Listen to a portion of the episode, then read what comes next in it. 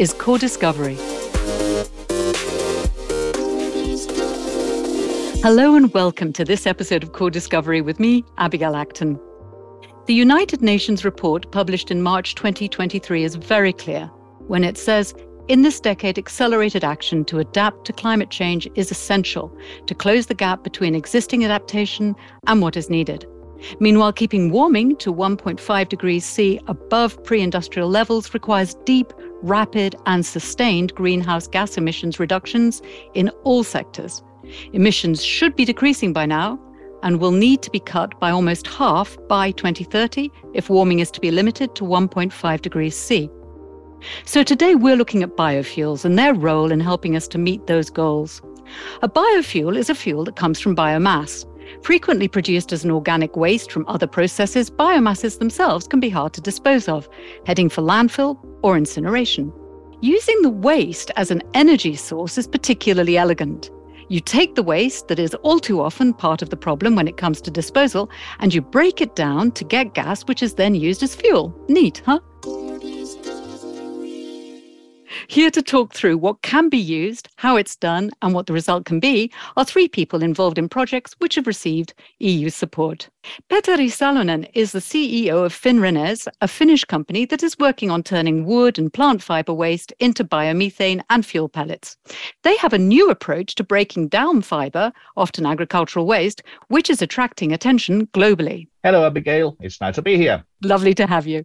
Yeray Asensio is based at the Spanish water management company Aqualia's Department of Innovation and Technology. His expertise is in wastewater treatment, bioenergy generation using bioelectrochemical and electrochemical technologies to extract energy from sewage sludge. Welcome, Yeray. Hi, everyone. Head of the biotechnology unit at the Institute of Advanced Studies in Madrid, Cristina Gonzalez is particularly interested in recovering carbon from waste for the production of biochemicals and biofuels within the idea of the circular economy.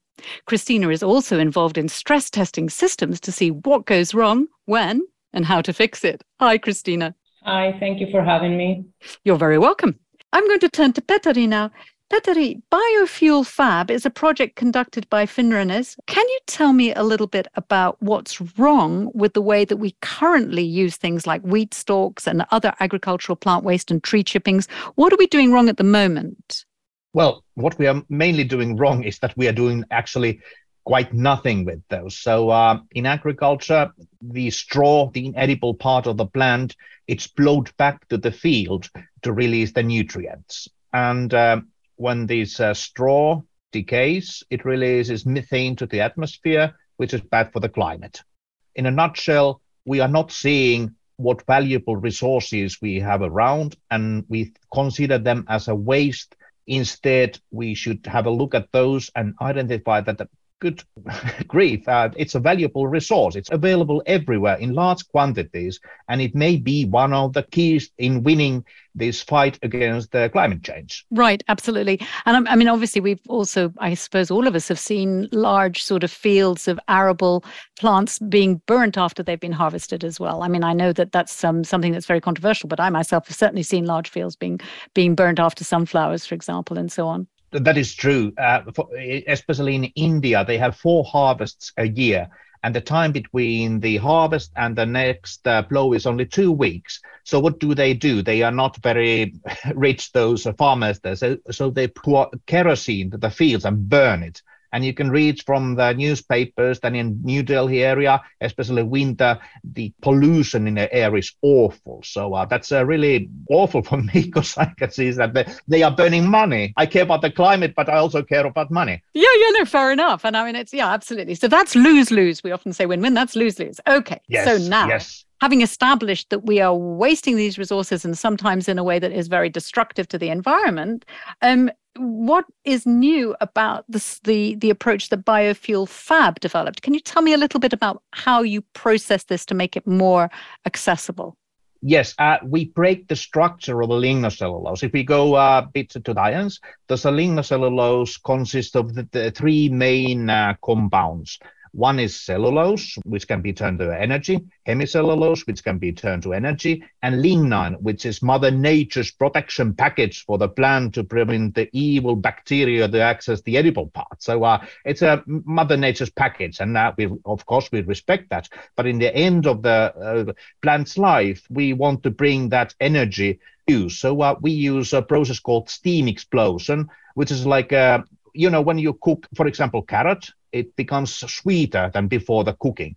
So the steam explosion it has two main functions. One is uh, cutting down the long uh, sugar chains, the sh- shorter ones that the bacteria can eat, and the Another one, which may be even more important, is breaking the structure, these lignin tubes that are protecting the uh, cellulose inside those.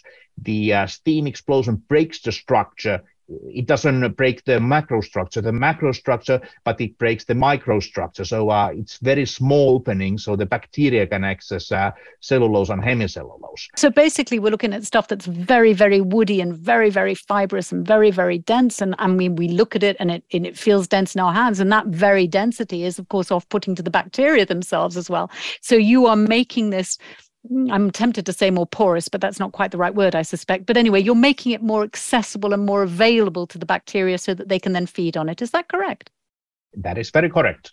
Right. Yeah, I put it well. Thank you. yes, yes. Very good. Thank you. What I love about your project is you're you're making this material that has just basically been junked in in ways that are not favorable to the environment. You're making it more valuable. You're putting a, a value on it because there is a use to it. But I also like the way that you're producing these these pellets that can then also be used as fuel. So it's you're producing biogas, but you're also producing some sort of pellet system. Can you tell me a little bit more about the pellets that you're producing? Yes, we believe strongly in circular economy. You know, Finland, we have wood and we have frost. It's quite quite cold here, so we have we need to learn all the tricks uh, to utilize everything. So uh, the lignocellulose, we, when we have done our process, we have got the biogas.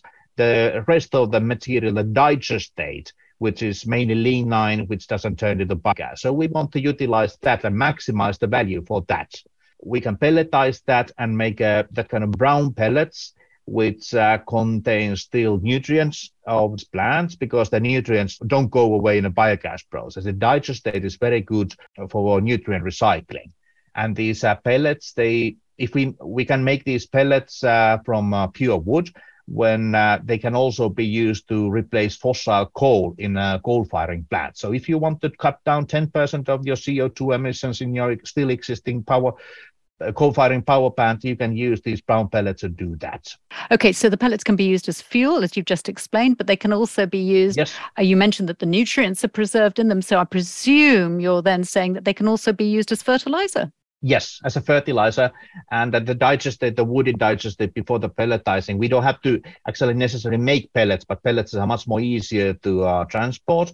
But uh, if we have a farm or agri- farms around, we can take the digestate, and it's very, very good because these uh, lignin tubes that still exist there, they are very good in capturing water. So uh, if we mix that in the soil, with maybe depleted or otherwise not so fertile soil, it becomes much, much better for the uh, plants to grow. There are nutrients, it's uh, holding uh, water better, and these tiny, tiny tubes, they uh, provide places for the microbia which is needed for the uh, plants to live there. And uh, some bacteria don't like to live with other bacteria, so they can ha- go hiding in their small tubes. So, so basically, it increases the biodiversity of the bacteria at the roots of the yes. plants. And we've recently yes. had an episode of CORDIScovery where we've been talking about soil health and crops, food security, etc. So to sum up, then it sounds a little bit like when you put things like uh, artificial coral reefs, or or basically when you put things in water, communities of fish grow up around those things that you've put in water. So like the feet of a jetty or a dock, it always has a lot of biodiversity around the jetty's legs, the support structures. So it sounds a little bit like that, but in soil. So you're putting these microscopic tubes from the plant matter into the soil, and it provides an environment for the for the soil bacteria to colonate. Yes, and once we have uh, made the, this uh, uh, commercial product that we can use the digestate there's a lot of carbon that, that is in organ because the bacteria have eaten everything that is edible there. It doesn't decay in the ground, so we can turn the fields into carbon sinks, and that, that's a big thing. Because if we think about how much carbon we need to remove from the atmosphere, the only human activity that can handle so much carbon is agriculture. It's available all around the world. So I see a huge possibility here. So just everywhere you look, there are avenues that are enriching rather than just burning the stuff as it stands or just putting it in landfill, I suppose. Okay, that's that's brilliant. Why did you get interested in this? What was it that first inspired you to think, hang on a second, there's a lot of plant material out there that's not being used? Yes, actually, uh, the story goes that I was with my kids in a farm, and there was a wheat field, and uh, it was uh, in Finland uh, early August. Was almost the harvest time, so uh, they the plants were as high as they got. My kids were small, so I couldn't see the kids. I just saw the uh, stalks moving, and then I started to look at the one single uh, wheat. So uh, we eat the 10 centimeters from the top and the half a meter, we do nothing. Maybe we blow back that at the ground. So uh, that's, that's energy. I know that. We can burn that. We can do everything with that. So what would be the best way to utilize that? So uh, nutshell, I got bored when I was looking after my kids and came to the idea. There you are. You see, being around children is encouraging to creativity. Yes. encouraging to a little bit of exhaustion too, but it's encouraging to creativity. Excellent. Yes, yes. Does Does anyone have any questions for Petteri? Yes, Yeray. Um, I would like to ask uh, is that curiosity, okay? Yes. But under an ideal scenario, okay, how you could use like for different uses that biofuel that you are producing from the lignocellulosic waste in form of biogas, for example. Uh, because I was curious about if you use that biogas in your process, you could have like a self-sufficient from the energetical point of view, like process or not. Super. Thank you very much for the question. Petteri, can you tell us, for example, would you use the biogas that you're creating in order to actually continue to make your plants work, or do you do you pipe it somewhere for heating? How does that work? Actually, like uh, Yeray said, uh, the energy self-sufficiency is, is very important for us. And actually, we are using the digestate because it's uh, quite high-grade carbon. We can use that to generate the steam. So we are not touching the biogas, the biomethane. So we are providing biomethane for our number one target now is the industry decarbonization. You know that our industry wants to get rid of fossil energy. Electricity is easy. You have wind, you can solar, you can hydropower. But uh, there are a lot of industry that uses natural gas. And to be have a quick and cost efficient change, the only way is to replace that by biomethane. And there comes the beauty of this lignocellulose because it's available in large quantities.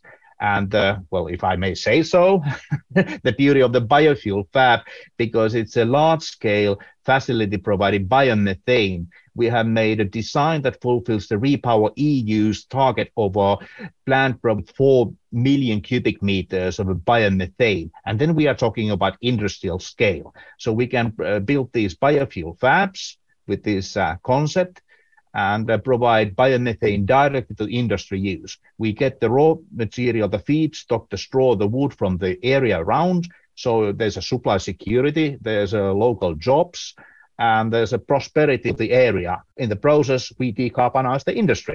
and of course, biomethane is nowadays cheaper than natural gas, so it's a win-win-win scenario. Oh, absolutely. And um, the digestate, just to clarify, that's the matter that's left after the process. What exactly does digestate mean, please, Petteri? That's a yes like you said you are nailing it right? So it's a part of the biomass that doesn't turn into bio okay. biomethane. It's the residue. It's a residue but it's not worthless residue. No no. It's a very valuable. We can uh, also replace the uh, uh, the chemical uh, fertilizers with these uh, digestate because it's so rich in nutrients Yes, and it's all organic, so uh, you get the organic for free. If you want to have a non-organic, then you have to pay extra. Yeah, you have to actually add in the chemicals. Yeah, yeah, yeah. yeah. no, that sounds fantastic. Yeray, I'm going to turn to you. The Scalibur project focused on the development of different technological solutions to use bio-wastes, mainly urban sewage sludge, as a stock material to produce biogas and hydrogen. Yeray, what is wrong with the way we're currently exploiting sewage sludge to create hydrogen and other biofuels, and how does your system differ? Okay, the main problem is that actually sewage sludge is treated in anaerobic digesters that are not economically affordable for, especially for small towns and medium-sized populated cities. Okay, so this is the huge problem. Um, that sewage sludge is mainly composed by organic matter, that is the potential feedstock for the production of biofuels. So that's a good thing. But it's also composed by pathogens, viruses, and other microorganisms that should be removed while we treat that sewage sludge. So the lack of this kind of technologies and anaerobic digestion uh, becomes a problematic issue, not only in Spain, where up to the 30% of the sewage sludge is produced in small cities, but also all around Europe, where we have huge extensions of rural areas that needs this kind of solution. So um, there's another problem is that if we don't treat that sewage sludge, we produce a load, uh, very high loads of biowastes that should be managed. Okay, in that to manage that sewage sludge, we need a lot of transportation. So if we need a lot of transportation, we are also emitting a lot of CO2 to the atmosphere that is not good for anyone. So according to this, it's mandatory to work on the development of low cost technologies based on conventional anaerobic digesters. Can I just ask you a question, Yeray? Can you explain what you mean by an anaerobic digester, please? What is an anaerobic digester? Yes, is that we treat the urban sewage sludge, okay? So we put it in like in a reactor without oxygen.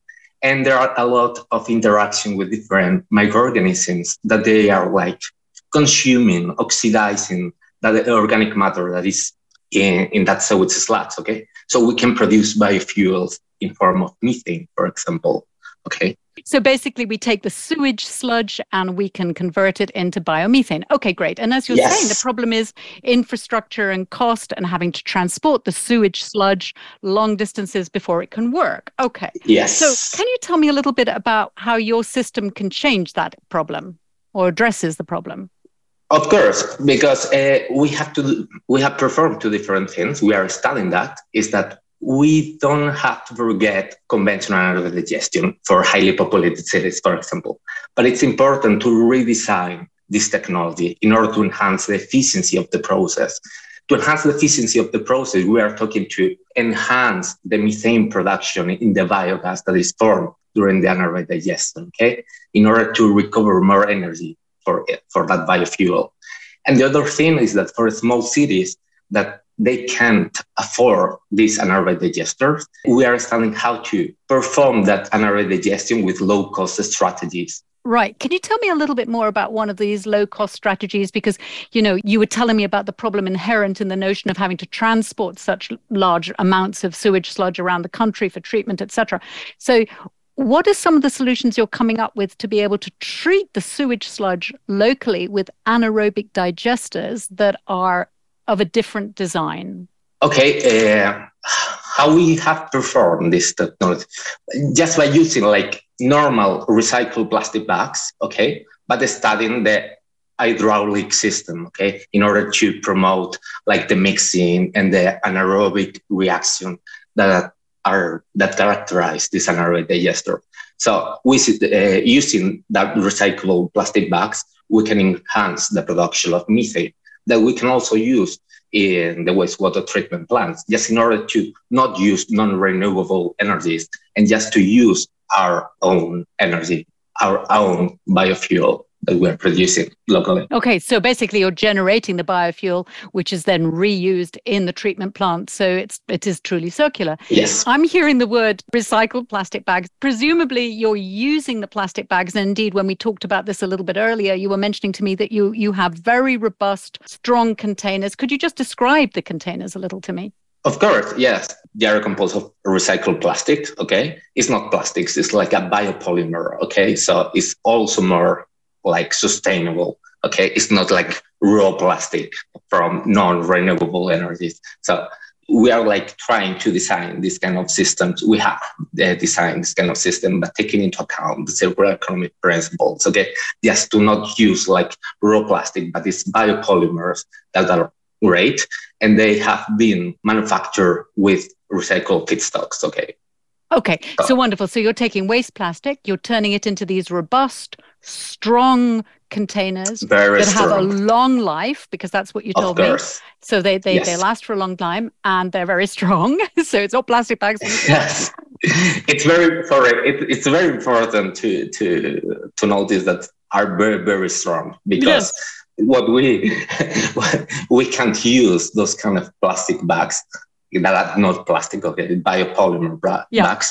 And we are not sure that they will last for a long time. Right, exactly. Because sewage sludge should not be disposed as yeah, you, you don't want any leaks, and also it's a green solution. Great, it's wonderful. So you're recycling the plastic to create the containers, and the containers are producing biomethane, which is then being fed back into the sewage treatment plant for the processing. I think that's fantastic. Yes. That's a lovely, elegant solution. Thank you. Um, Yeray, it's incredibly important domain, clearly, and I started it with the IPCC's a little extract from their report. But can I ask you why you personally decided to get involved in this domain? From the professional point of view, sorry, I think it feels great, yes, to develop new technologies for the production of that kind of biofuels. But personally, um, I'm from a very small town in the middle of Spain where innovative technologies have not been present. Okay. So it's also an opportunity just to design technical solution for that people, for people like me from rural areas. Okay. Just to show them that Europe and the researchers are trying to give them like innovative tools. Okay. To solve environmental problems uh, that we face also day by day, but also to make them feel that we all count on them to Okay, so for me, it's very special just to design this kind of solution for people like me for that rural areas. Yeah, no, that's that's that's fascinating. And so, I mean, in rural areas, not just in Spain, but across Europe generally, in in in towns that are small, uh, which can't afford these large sort of anaerobic digesters for their sewage production, what actually happens to the sewage now? Is what's the status quo? They have to manage that sewage sludge externally. Okay, so we have that kind of problem first of all, it costs a lot of money. But this, uh, from the uh, on the other hand, we need a lot of transportation, as I said before. Mm, okay, so yeah. we are emitting a lot of CO2 that is not good for the atmosphere at all, and we need to avoid that. Yeah. So basically, they truck it out yes. to sewage plants that can handle it. Okay. Yes. Super. Thank you very much. That was very interesting. Can I ask if anyone has any questions for Yeray? Well, I have an extra question for you that was making me really curious. If there's one real takeaway from your work that you would like wastewater treatment companies to appreciate or to understand, what would that be, Yeray? What would be the, the key thing that you feel is important from your work? Okay, yes. For example, for private companies, I think they need to to look for the sustainable thing. Okay, we need to to try to not only to treat the wastewater and the sewage sludge, but we also have to protect the okay the environment. But I feel extremely happy that I'm working in a, in a private company that they really care about this kind of solutions that we have explained before. Okay, so because it's the company that they are try to promote also this kind of technologies that we have developed during the Excalibur project. And we have technical references, not only in Spain, but in the Czech Republic. And in the next months, we will install and start up this kind of solution also in France, in Portugal. So I feel extremely lucky that, that my company thinks about the environment. Yeah, because what I'm hearing from you as somebody who's working within that kind of company is that it, it, it, you know it makes you feel very supportive of your organization and you feel connected to it because you can see that it's doing stuff that's important. Excellent. Thank you very much, Uri. That's super. Thank you very much. Cristina, I'm going to turn to you now. Cristina, you worked on the Prodigio project, which wanted to focus on microalgae biogas. And you can tell us more about what that actually means in a minute. But you were also interested in stress testing systems like Yeray's. So, can you tell us more about what you're testing and why? Yes, uh, we are testing how some common perturbations might affect the anaerobic digestion bioprocess. And this bioprocess consists, uh, in fact, we are using microalgae as a feedstock and then in the anaerobic digestion, you have some anaerobic microorganisms that they are going to degrade this microalgae. And during the degradation, they're going to produce biogas, which is the biofuel that we are interested on. Uh, this biogas can be later upgraded and compressed to use it as a biofuel. Why do we do these perturbations? Why do we study these perturbations? Because these perturbations are indeed what happens in uh, real life. But the problem is that whenever you want to realize that this perturbation has taken place, it's too late and the system has failed and it takes too long to be to be recovered. So, Cristina, if I may ask you, what type of perturbations are you looking at? When we say perturbations, what kind of stresses are you looking at and considering? We are um, most common ones is either the system is not getting fed because some pump uh, has been broken and then the microorganisms are not getting their food, or the other way around. Uh, pump has uh, accelerated through yeah some dramatic uh, changes there that is uncontrolled, and then the microorganisms are getting too much food.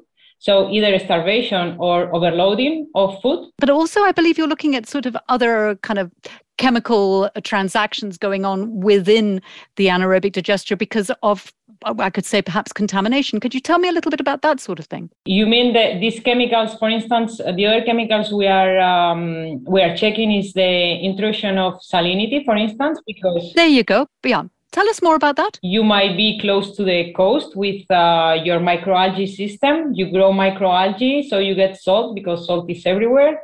So then it ends up in the anaerobic digestion and then your microorganisms are going to fight with this salinity. Right. So there you have a second, another type of perturbations. And also because we are always feeding microalgae, you can, when you grow microalgae, you can use pesticides and antibiotics to get your robust, uh, a robust uh, microalgae growth. And at the end, these chemicals will go with the biomass, with these microalgae into the digesters. So these are the kind of chemicals we are also looking at to see how the microbial uh, anaerobic population, the, these ones that they are degrading this organic matter, how do they behave? Right. And what sort of things are you finding? What we are uh, seeing is uh, how do they uh, react? What are the signals that they are telling us that something is going wrong? Mm-hmm. So we look at biological signals, uh, some chemical signals, or physical signals. We check all kind of parameters for you to we like to make this uh, comparison to like a jenga tower you know this game that yeah. has blocks yeah so anaerobic digestion is something similar if you feed it no problem. If you remove one block there is no problem. But if you keep on removing you are going to reach uh, a moment in which your tower is going to be unstable. So this is our tipping point. and when you remove one it's not going to be gradually anymore. It's going to be like the tower is going down. So this is exactly what we see, that our methane production is going down, is uh, the digester has failed. So, of course, the beauty of your work then obviously is that you can identify these triggers and then what you communicate these to to waste management treatment plants or, or, how does it work practically once you've discovered these interesting kind of connections? How do you get the information out there so they can change what happens in the treatment? Yeah, indeed. Uh, yeah, this would be the ideal uh, situation in which we can transfer the knowledge we have because we are in the second year, so we still have a lot of things to learn. Sure. But uh, every time we go to a conference, to events with the stakeholders, they are really interested on okay, let me know what are the signals that they are going to tell you that the, the system, the, the anaerobic digestion is going to fail. Because now operators just operate the plants without, uh, whenever they want to realize, it's too late. So yeah. if you can get the signals ahead, this would be tremendously uh, useful. Yeah, no, clearly, I think I think that's great, absolutely. And then you know you'd have continuity of production, and it would be a little tweak before everything got really out yeah, of control. Yeah. Super. Okay, you you mentioned microalgae. I mean, tell me a little bit more about how they're used in in biogas production. We use microalgae indeed because uh, we see it as uh, some microorganisms that can help you treating wastewater. Because conventionally, you use this is the conventional system you use aerobic bacteria to degrade the contaminants that you have in wastewater. But they are aerobic, so therefore they need oxygen. And this can be like 50% of the total cost of the treatment. So instead, what we do is make them play uh, bacteria, aerobic bacteria, with microalgae.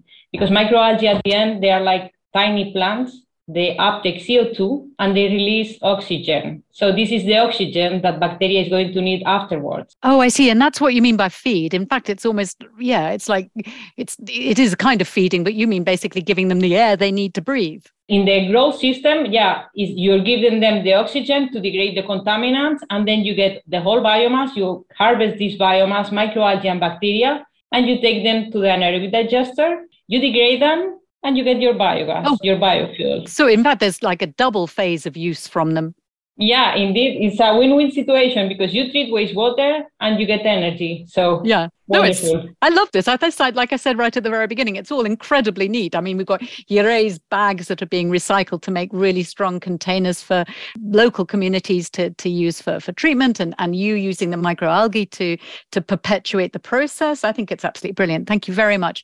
You mentioned this a little bit actually when you said that there is interest when you go to conferences and so on with companies asking you for more information. Um, can I ask you? I know that the project is ongoing, and you're, you know, as you say, in year two. But looking ahead, do you believe that there will be uptake of this idea? Because it does sound very neat, but at the same time, it's a disruptive technology, and we all know how difficult it is to get established ways to change. You know, um, do you think that there will be a lot of uptake and interest uh, when you're done? I think there is going to be interest because we are seeing already interest every time we go somewhere. It's like, okay, when are you going to have this model uh, ready? To know when my uh, biological system, because at the end it's biology, you don't see it uh, immediately, is what we say. So yeah, and we're talking about bacteria, so they are really small, and you you you cannot know what is what they're doing until in fact you see the response. So if you can have this predicting model that can tell you, okay, if you are having this chemical, your system is going wrong.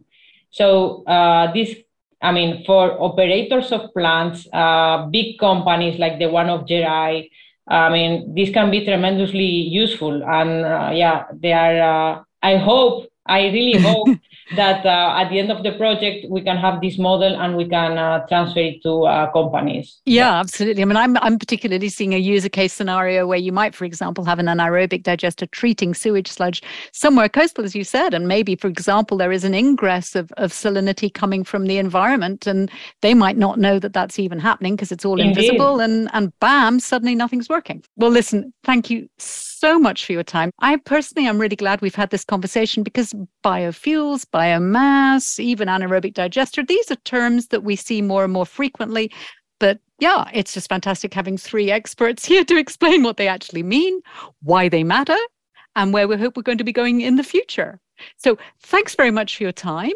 Thank you. Thank you. Thank you. It's been lovely having you. I've really appreciated it. Bye-bye. Bye. Bye. Bye-bye. If you've enjoyed this podcast and are interested in the latest scientific research coming out of the EU, have a listen to previous episodes. Follow us on Spotify and Apple Podcasts. Are you curious about what other EU funded projects are doing to boost our use of biofuels? The Cordis website will give you an insight into the results of projects funded by Horizon 2020 and Horizon Europe that are working in this area. The website has articles and interviews that explore the results of research being conducted in a very broad range of domains and subjects, from antibiotics to antimatter. There's something there for you.